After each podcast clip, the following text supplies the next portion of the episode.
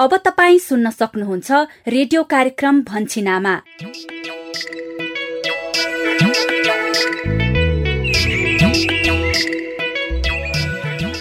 नमस्कार। रेडियो कार्यक्रम लहर भन्छिन आमाको नयाँ एक सय छयासी भागमा स्वागत गर्छु म यशोदा। हरेक साता यही समयमा प्रस्तुत हुने यस कार्यक्रममा हामी हजार दिने आमा र बच्चाको स्वास्थ्य र पोषणका विषयवस्तुहरू समेट्छौ। यिनै विषयमा तपाईँ हाम्रै बस्ती र समुदायका कथा सुन्छौ। साथमा तपाईँकै अनुभवहरूलाई समेट्छौ। तर आजको विषयवस्तुमा प्रवेश गर्नु अगाडि तपाईँ सहभागी श्रोताले रेडियो कार्यक्रम भन्छिन आमा सुनेर दिनुभएको प्रतिक्रिया सुनौ। आज हामीले सुदूरपश्चिम प्रदेश बैतडी सुर्नया गाउँपालिका पाँचका कृष्ण भट्टको प्रतिक्रिया समेटेका छौं। नमस्ते म कृष्ण भट्ट बैतडी सुनया गाउँपालिका वार्ड नम्बर पाँच। मलाई यो भन्चिनामा धेरै राम्रो लागन्छ मलाई यो कार्यक्रम सुनेको छ हाम्रो गाउँमा यस्ता कार्यक्रमहरू एकदमै चाहिँदैन क्या। तब यही कार्यक्रमले एकदमै राम्रो जनचेतनामूलक सन्देश दिइरहेछ।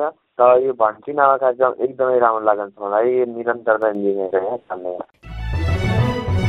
कृष्णजी महत्वपूर्ण प्रतिक्रियाको लागि धेरै धेरै धन्यवाद। अनि सहभागी श्रोता तपाईँका पनि कार्यक्रम सुनेर व्यवहार परिवर्तन गर्नुभएका अनुभवहरू छन् भने हामीलाई पठाउनुहोला। हामीलाई फोन गरेर आफ्ना सुझावहरू रेकर्ड गराउने नम्बर कार्यक्रमको अन्त्यमा भन्नेछौ। अब भने हामी कार्यक्रम भन्छिन आमाको आजको नियमित छलफलतिर लागौ। कार्यक्रमको आजको भागमा हामी लामो समय काम गर्ने परिवार नियोजनका अस्थायी साधनहरू इम्प्लान्ट र फाइदा सम्बन्धी सन्देश समेटिएको मूलपानी गाउँको नाटक श्रृङ्खला। तपाईँहरूले तीन वर्षको जन्मान्तर राख्ने हो भने नि। सिर्जना दिदीले पाँच वर्ष इम्प्लान्ट वा बाह्र वर्षसम्म काम गर्ने आयुसिडी मध्ये जुनसुकै साधन प्रयोग गर्नु भए पनि हुन्छ। अनि दुई बच्चा बीच उपयुक्त जन्मान्तर हुँदा र नहुँदा हुने फाइदा र बेफाइदाका बारेमा विभिन्न ठाउँका केही बच्चाका आमा बाबुको अनुभव पनि सुन्नेछौ। गर्व रह्यो अब एक वर्षपछि त्यही त हो दुध पनि पुगेन अब यसो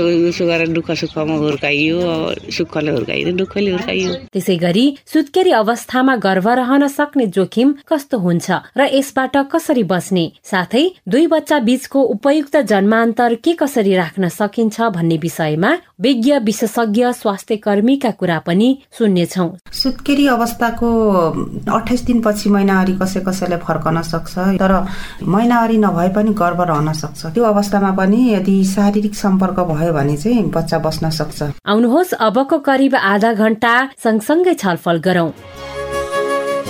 छलफलको सुरुवात गरौं नाटक श्रृङ्खलाबाट आजको मूल पानीको नाटक श्रृङ्खला लामो समय काम गर्ने परिवार नियोजनका अस्थायी साधनहरू इम्प्लान्ट र आयुसिडीको फाइदाको विषयमा केन्द्रित छ।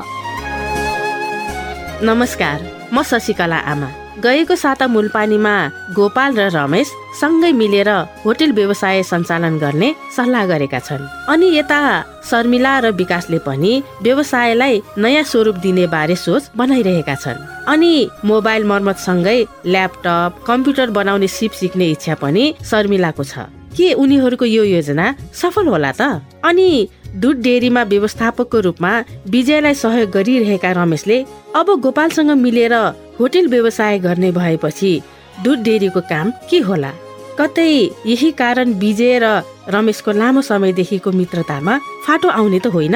यी कौतूहलता त बिस्तारै मेटिँदै जाला। अहिले भने मूलपानीमा रहेको शर्मिलाको मोबाइल मर्मत पसलमा पालिका उपाध्यक्ष नेत्रलाल पुगेका छन्। उनीहरू बीच के कस्तो कुराकानी हुन्छ त? हामी पनि बुझ्न जाउँ है त मूलपानीतिरै।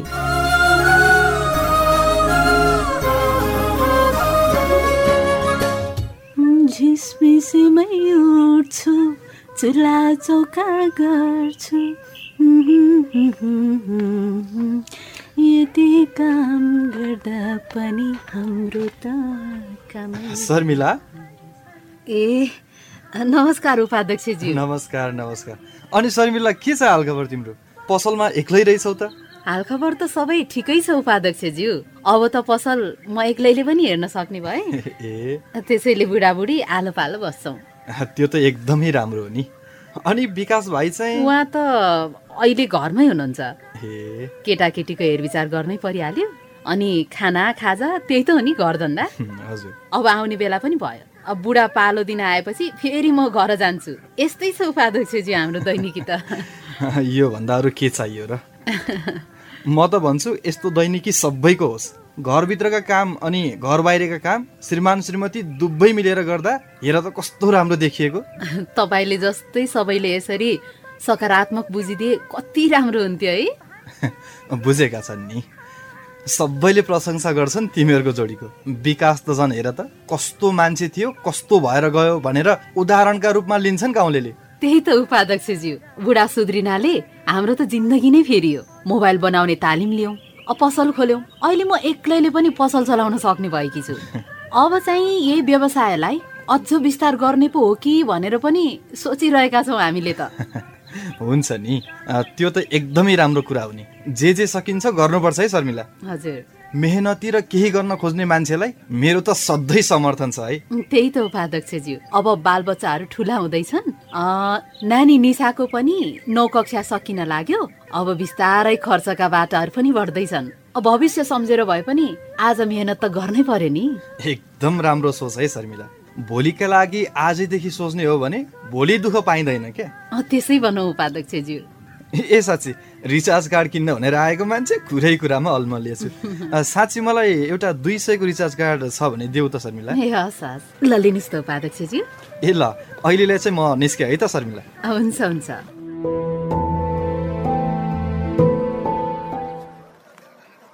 तपाईँ पनि भित्र हिँड्नुहोस् न। ए चाहिँ भन्नु पऱ्यो। जाउँ न जाऊ पहिला तिमी गइर म एकछिनमा आउँछु कि? ए तपाईँ पनि। अब यहाँसम्म त आउनुभयो। अब भित्र जान मात्र के को अप्ठ्यारो मान्नुहुन्छ भने? हिँड्नुहोस् न कि। ए नगराउनु। सिर्जना दिदी के पो किन ढोकामा अल्मल लिनु भएको भित्र काम भयो भित्रै आउनुहोस्। ए सङ्गीता मिस हजुरसँगै काम भएर आएको नि। तर ल हिँडेर। तर के भयो त दिदी? नमस्कार नमस्कार है सङ्गीता मिस। नमस्कार नमस्कार। ल गोपाल दाई सिर्जना दिदी यो सेनिटाइजर हातमा दलेर उ त्यो कुर्सीमा बस्नुहोस् न। हुन्छ मिस। बुढा तपाईँ नै कुरा सुरु गर्नुहोस् न। कहाँ मैले? पर्दैन। तिमी आफै भन न। होइन कुरो के हो? अप्ठ्यारो नमानी भन्नुहोस् न दिदी।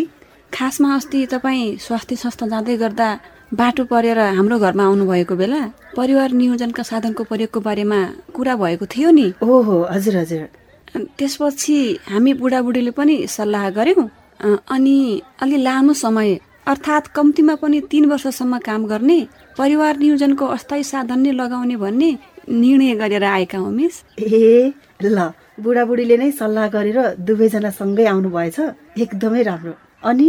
अनि मिस अब चाहिँ हामी बुढाबुढीले सल्लाह गरे अनुसार कुन साधन प्रयोग गर्दा राम्रो हुन्छ भनेर तपाईँसँग थप परामर्श लिन आएका हामी त। ए ल ठिक छ। अलि लामो समयसम्म जन्मान्तर राख्ने वा काम गर्ने परिवार नियोजनका अस्थायी साधन भनेका इम्प्लान्ट र आयुसिडी हुन्। इम्प्लान्टले पाँच वर्षसम्म गर्भ रहन दिँदैन अनि आयुसिडीले चाहिँ बाह्र वर्षसम्म गर्भ रहन दिँदैन।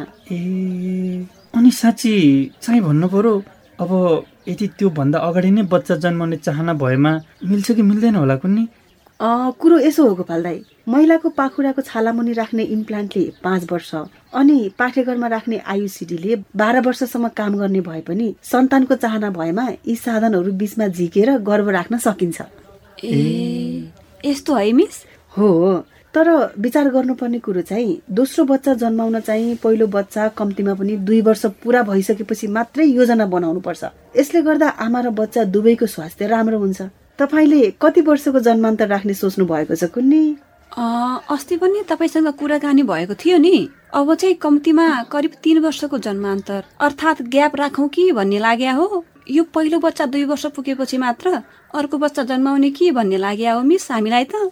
ए तपाईँहरूले तिन वर्षको जन्मान्तर राख्ने हो भने नि। सिर्जना दिदीले पाँच वर्ष इम्प्लान्ट वा बाह्र वर्षसम्म काम गर्ने आयुसिडी मध्ये जुनसुकै साधन प्रयोग गर्नु भए पनि हुन्छ।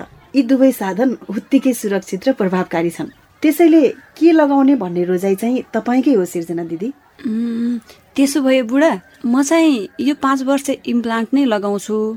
अनि पहिलो बच्चा दुई वर्ष पुगेपछि अर्को बच्चाको योजना गर्ने भए त्यही बेला झिकेर योजना बनाउला हुँदैन? हुन्छ हुन्छ भइहाल्छ नि। मलाई नि यही पाँच वर्ष इम्प्लान्ट नै ठिक हो जस्तो लाग्यो। चाहिँ भन्नु पर्यो तर मेरो एउटा जिज्ञासा नै सङ्गीता मिस। अब यसको प्रयोग गर्दा केही असर पो गर्ने हो कि? गोपाल दाईले राम्रो प्रश्न सोध्नुभयो। ल सिर्जना दिदी तपाईँ पनि सुन्नुहोस् है। लामो समय काम गर्ने यी परिवार नियोजनका अस्थायी साधनहरूको प्रयोगले त्यस्तो कुनै पनि गम्भीर प्रकारको असर गर्दैन। तर कसैलाई कहिलेकाहीँ केही सामान्य असर भने हुन सक्छ तर त्यसो भएमा पनि आत्तिहाल्नु चाहिँ पर्दैन।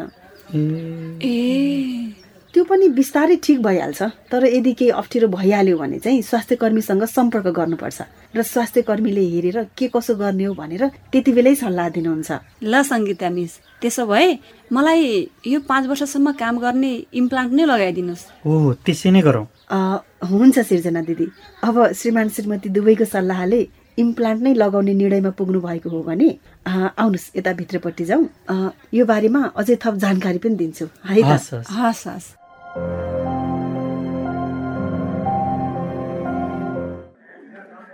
साउजी मलाई दुईटा रोटी र एक कचौरा झोल तरकारी दिनुहोस् न है। साउजी मलाई पनि एउटा ठाउँमा चना र अन्डा दिनुहोस् न है। ल उपाध्यक्षज्यू यतै कुर्सी खाली छ यतै बसौँ। ए हुन्छ अरुण ल। अनि के छ त अरुण हालखबर लोकसेवाको तयारी कस्तो चल्दैछ त? ठिकै चल्दैछ उपाध्यक्षज्यू। लोकसेवा लोकसेवा भनेर हिँडेको पनि धेरै भयो। अब यसपालि चाहिँ जसरी पनि नाम निकाल्छु भनेर कसिएको छु। हेरौँ के हुन्छ। मेहनत गरेर पढेपछि त नाम निकालिहालिन्छ नि। अँ दिनभरि त अब यतै पालिकातिर हुन्छु। बिहान बेलुका एकछिन एकछिन चाहिँ मन लगाएर पढेको छु। हेर्दै जाउँ न के हुन्छ। अनि साँच्ची हाम्रो पालिका एउटै भए पनि एउटै ठाउँमा काम गर्ने भए पनि तिमीसँग यसरी गफ गर्ने मौकै मिलेको थिएन। आज मौका मिलेको बेलामा एउटा कुरा सोध्न मन लागेको थियो अरुण मलाई त। के कुरा हो? सोध्नुहोस् न उपाध्यक्षज्यू अप्ठ्यारो चाहिँ नमान है। मान्दिनँ मान्दिनँ। सोध्नुहोस् न। तिम्रो र अनमी सङ्गीता बिच त्यस्तो केही त्यस्तो केही छैन उपाध्यक्षज्यू अब हाम्रो कुरा मिल्छ विचार मिल्छ। त्यसैले मिल्ने साथी चाहिँ हो। बाँकी त्योभन्दा अरू चाहिँ अहिलेसम्म केही छैन। अब भविष्यको कुरा त कसलाई के थाहा र? होइन त। साथी हुनु नराम्रो कुरा त कहाँ हो र? तर यो गोपाल छ नि। उसले चाहिँ तिम्रो र सङ्गीताको बिचमा चाहिने नचाहिने हल्ला फिजाउँदै हिँडेको छ है गाउँमा। तिमीले थाहा पाएका छौ कि छैन यसको बारेमा? अँ गाई गुई हल्ला त मेरो कानसम्म पनि आएको थियो उपाध्यक्षज्यू अब व्यर्थै अरूको कुभलो सोचेर नचाहिने कुरा काट्ने गोपाल दाईको बानीले म त हैरान भइसकेँ भने खै कसरी सम्झाउनु? अब सम्झाएर सम्झिने मान्छे भए पो सम्झाउनु। तिम्रो मात्र हो र कुरा काट्न कसैलाई बाँकी छोडेको छैन गोपालले। तर त्यसो भन्दैमा यसरी अर्काको बारेमा नचाहिने कुरा गर्दै हिँड्नु त भएन नि। होइन त उपाध्यक्षज्यू त्यही त। मैले पनि कता कता उसले यसरी नचाहिँदो हल्ला फिजाउँदै हिँड्या छ भन्ने कुरा त सुनेको थिएँ। अनि पहिले तिमीलाई नै सोध्छु भन्ने लागेर सोधेको। अन्यथा चाहिँ नल्यो है अरुण। अन्यथा किन लिनु र? अब गोपाल दाईको यो बानीले मलाई नि तनाव चाहिँ दिएको छ। अब हामीलाई त मान्छे गन्दैनन् गोपाल दाईले। बरु उपाध्यक्षज्यू तपाईँको कुरा सुन्थे कि? यसो भेटेर सम्झाइदिनु पर्यो। टेर्नु त मलाई पनि के टेर्थ्यो र तै पनि म सम्झाउला नि। तिमी टेन्सन नल्यो अरुण। हुन्छ उपाध्यक्षज्यू। ए ल खाजा पनि आइहाल्यो। ल तातै खाउँ। हुन्छ हुन्छ ल।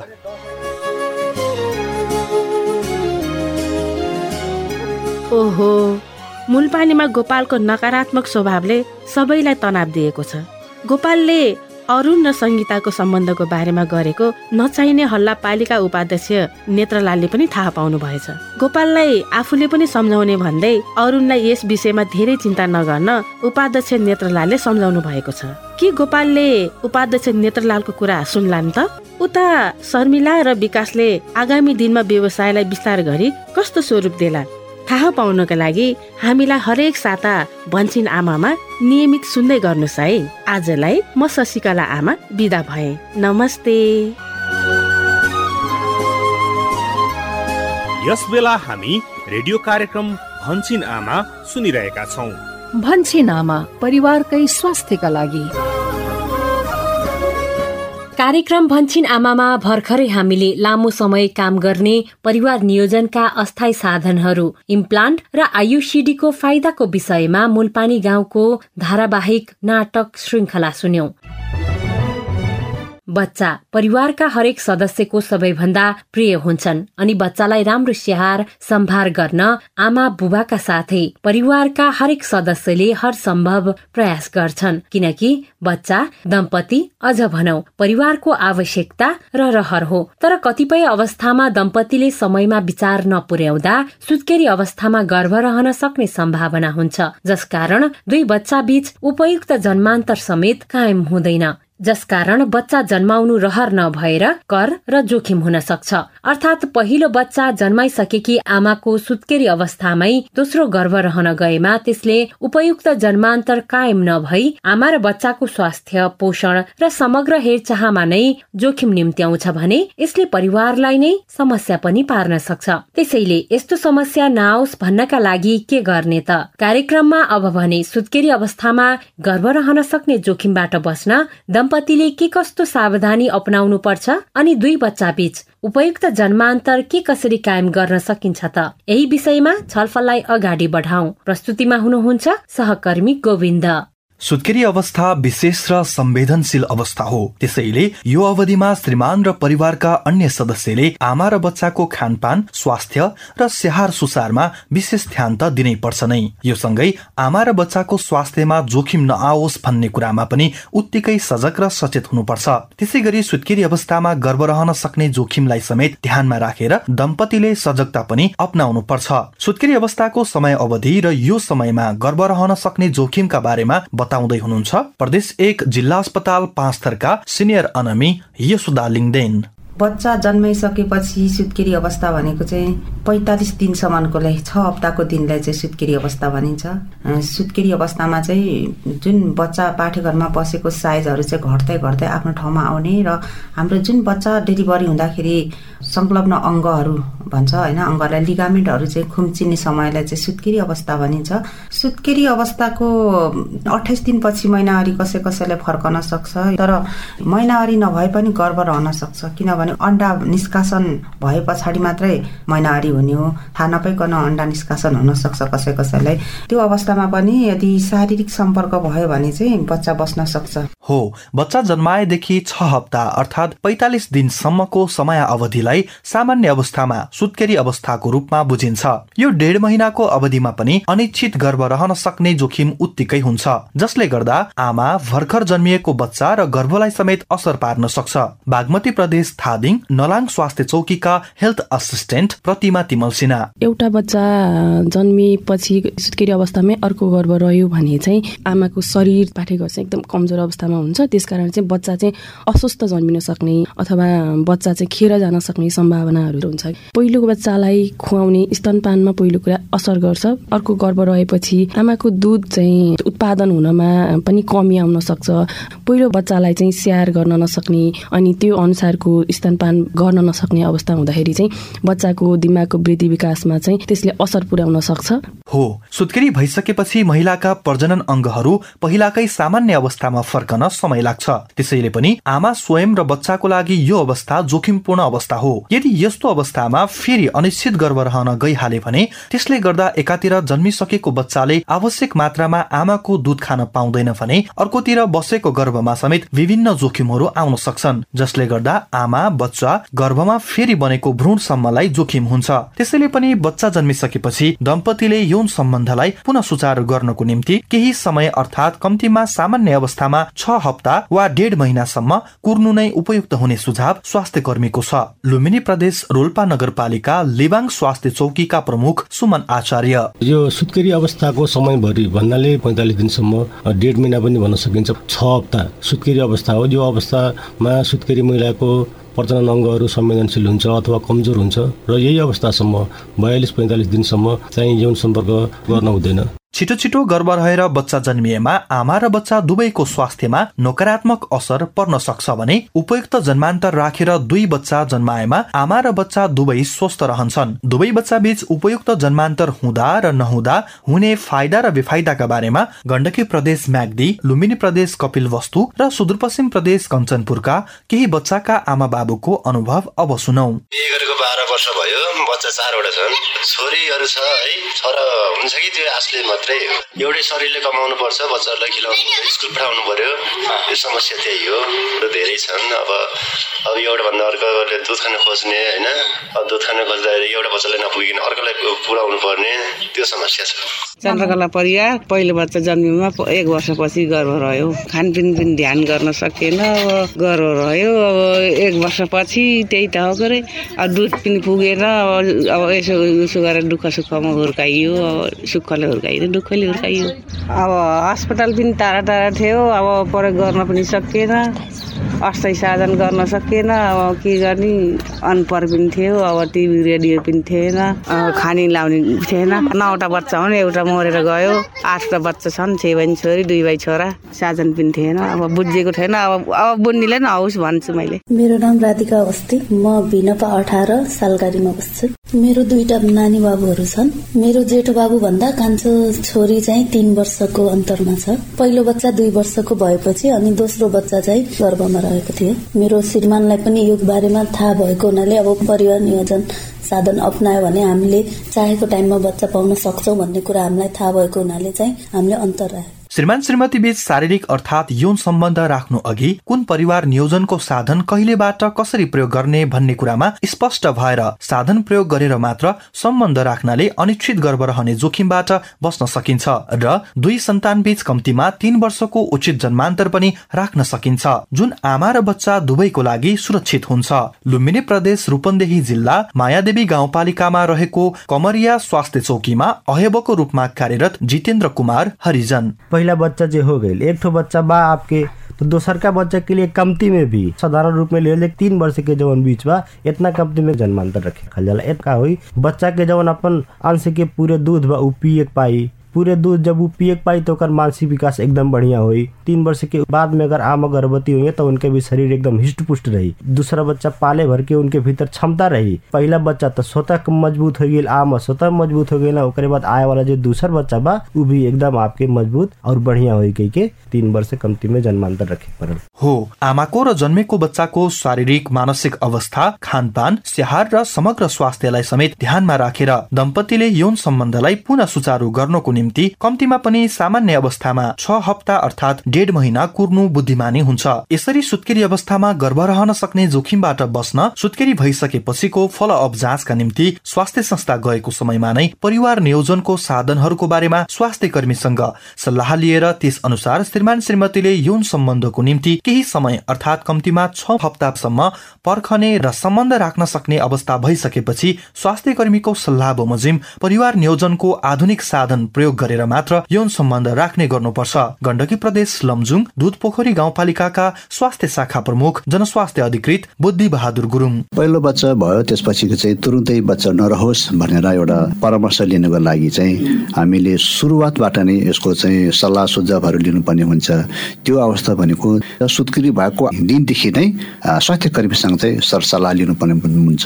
किनभने आमा सुत्केरी भएको दिनदेखि नै उहाँको शरीर संवेदनशील हुन्छ अनि त्यसपछि त्यो उहाँले कसरी चाहिँ यौन सङ्ग्रहबाट कसरी जोगिने कुन समयबाट यौन सङ्ग्रह गर्ने कुन समयबाट अस्थायी परियोजना नियोजन अथवा थायी परियोजनको साधनहरू प्रयोग गर्ने कुन कुन साधन प्रयोग गर्दाखेरि के कस्तो किसिमको फाइदा बेफाइदा के के हुन्छ त्यसको बारेमा सम्पूर्ण जानकारी चाहिँ सुत्केरी भएको अवस्थामै तपाईँ स्वास्थ्य कर्मीसँग परामर्श लिनु जरुरी छ। हो सुत्केरी भएको कम्तीमा छ हप्ता पूरा भइसकेपछि परिवार नियोजनको आधुनिक साधन प्रयोग गरेर मात्र दम्पतिले यौन सम्बन्ध राखेमा सुत्केरी अवस्थामा अनिश्चित गर्भ रहने जोखिम हुँदैन। जन्मिएको बच्चाले पूरा मात्रामा आमाको दुध खान र स्याहार पाउँछ र आमाको स्वास्थ्यमा समेत विशेष हेरचाह पुग्दछ र दोस्रो बच्चाको चाहना भएमा कम्तीमा करिब तीन वर्षको जन्मान्तर राखेर दम्पतिले योजना बनाउन सक्छन्। यसका निम्ति आवश्यक पर्ने परिवार नियोजनका आधुनिक अस्थायी साधन र यसको प्रयोग बारे बताउँदै हुनुहुन्छ सुदूरपश्चिम प्रदेश डडेलधुरा अमरगढी नगरपालिका तीन घटाल स्वास्थ्य चौकीका प्रमुख लोकराज पनेरू। दुई बच्चाको बीचको जन्मान्तर चाहिँ तीन वर्ष अनिवार्य हुनुपर्ने हुन्छ। यसको लागि त दुवै श्रीमान श्रीमतीले योजना नै बनाएर स्वास्थ्य संस्थामा गएर सरसल्लाह र परामर्श लिएर अनि पर्यटनका अस्थायी साधनहरूको प्रयोग गर्नुपर्छ खास गरेर दुध खुवाउने आमाको लागि परिवार नियोजनको अस्थायी साधन डिपो र पिल्सो पनि खानु सकिन्छ अनि त्यो पाखुरामा राख्ने इम्प्लान्ट पाँच वर्षको लागि त्यसै बाह्र वर्षको लागि आइयुसिडी त्यस्तै परिवार नियोजनको पुरुषको प्रयोग गर्ने अस्थायी साधन कन्डमको प्रयोग पनि एकदम सुरक्षित छ। अब स्वास्थ्य संस्थामा गएर तालिम प्राप्त स्वास्थ्य कर्मी बठाई सल्लाह लिएर प्रत्येक साधनका फाइदा बेफाइदा यसका असर प्रति असरहरू सबैको बारेमा परामर्श लिएर परिवार नियोजनका साधनहरूको प्रयोग गर्नुपर्छ सुत्केरी अवस्थामा गर्भ रहन सक्ने जोखिमबाट बस्न र दुई सन्तान बीच कम्तीमा तीन वर्षको उपयुक्त जन्मान्तर राख्न परिवार नियोजनका आधुनिक अस्थायी साधनहरू सरकारी स्वास्थ्य संस्थाबाट निशुल्क पाइन्छ। पहिलो बच्चा जन्माएका दम्पतिले सुत्केरी भए पश्चातको जाँच गराउने बेलामा नै स्वास्थ्य संस्था गएर यी साधनहरूको बारेमा आवश्यक परामर्श लिन सक्दछन्। कोरोना भाइरसको अहिलेको अवस्थामा स्वास्थ्य संस्थाबाट परिवार योजना सम्बन्धी यी सेवाहरू सुचारू छन्। लुम्बिनी प्रदेश बाँके जानकी गाउँपालिका स्वास्थ्य शाखा सह संयोजक मीना मिश्र। कोविड अवस्था के सेवा सुविधा जानकारी है मास्क लगा के सेंटर लगा के दुई मीटर दूरी कायम कह के काउंसिलिंग कह के अगर जो कोई सुई लगाना चाहता है तभी बैठाए के सुई लगाई दिए थे और जो भी साधन प्रयोग करा चाहते हैं कोविड के सब मापदंड अपनाए के साधन स्रोत मिलत है कार्यक्रम भन्छिन आमाको एक सय छयासीौं भागमा आज हामीले लामो समय काम गर्ने परिवार नियोजनका अस्थायी साधनहरू इम्प्लान्ट र आयुसिडीको फाइदाको विषयमा मूलपानी गाउँको धारावाहिक नाटक श्रृङ्खला अनि सुत्केरी अवस्थामै दोस्रो गर्भ नबसोस् भन्नका लागि कहिलेबाट के कस्तो सावधानी अपनाउनु पर्छ साथै दुई बच्चा बीचको उपयुक्त जन्मान्तर के कसरी राख्न सकिन्छ भन्ने विषयमा छलफल प्रस्तुत गर्यौं। यो कार्यक्रम तपाईँ हाम्रा लागि अवश्य पनि उपयोगी भयो होला भन्ने हामीले विश्वास गरेका छौं। कार्यक्रम भन्छिन आमामा तपाईँ हजार दिने आमा र बच्चाको स्वास्थ्य र पोषण बारे के कुरा सुन्न चाहनुहुन्छ वा कार्यक्रम सुनेर तपाईँमा कुनै व्यवहार परिवर्तन गरेको अनुभव छ र रेडियो मार्फत सुनाउन चाहनुहुन्छ भने हामीलाई फोन गरेर भन्नुहोस् है। फोन गर्ने निशुल्क टेलिफोन नम्बरहरूको बारेमा यो जानकारी। रेडियो कार्यक्रम भन्छन् आमामा फोन गर्नका लागि तपाईँको पैसा नपर्ने नम्बर हो। एनटिसी फोनबाट सोह्र साठी शून्य एक शून्य शून्य चार सय सन्ताउन्न र एनसेलबाट अन्ठानब्बे शून्य पन्ध्र एकहत्तर शून्य शून्य शून्य।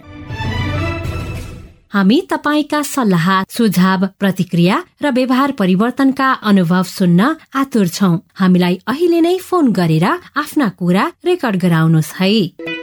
कार्यक्रम भन्छिनामा स्वास्थ्य तथा जनसङ्ख्या मन्त्रालयको साझेदारीमा युएसएआईडीको आर्थिक सहयोगमा सञ्चालित सुआहारा परियोजनाका निम्ति डिजिटल ब्रोडकास्ट इनिसिएटिभ इक्वल एक्सेसले निर्माण गरेको हो। छुट्टिनु अघि छोटो जानकारी। हाम्रो प्रस्तुति रेडियो कार्यक्रम लहर भन्छिन आमाको स्थानीय भाषागत संस्करणहरू सुदूरपश्चिम प्रदेश केन्द्रित क्षेत्रका लागि डोटेलीमा भन्ने छन् आमा लुम्बिनी प्रदेश केन्द्रित क्षेत्रका लागि अवधि तथा भोजपुरीमा। अम्मा कहथे र यो सँगै नेपाली भाषामा भन्छिन आमा नाममा देशभरिका डेढ सय भन्दा बढी स्थानीय एफएमहरूबाट हरेक आइतबार बिहान साढे सात बजेदेखि सुन्न र प्रत्यक्ष छलफलमा सहभागी हुन तपाईँलाई हाम्रो सादर आग्रह छ। अब भने आजको लागि रेडियो कार्यक्रम लहर भन्छिन आमाको यो केन्द्रीय संस्करणबाट विदा माग्ने बेला पनि हुने लाग्यो। आजको लागि रेडियो कार्यक्रम लहर भन्छिन आमाका सबै सहकर्मीहरू पवन अनु सुशीला सतीश किस्मती गोविन्द सरिता अनि प्रविधि सहयोगी दिनेश तथा सम्पूर्ण स्थानीय एफएम सहकर्मीहरू सहित म यशोदा पनि विदा भए। अर्को साता फेरि भेटौँला। नमस्ते। भन्छे नामा परिवारकै स्वास्थ्यका लागि।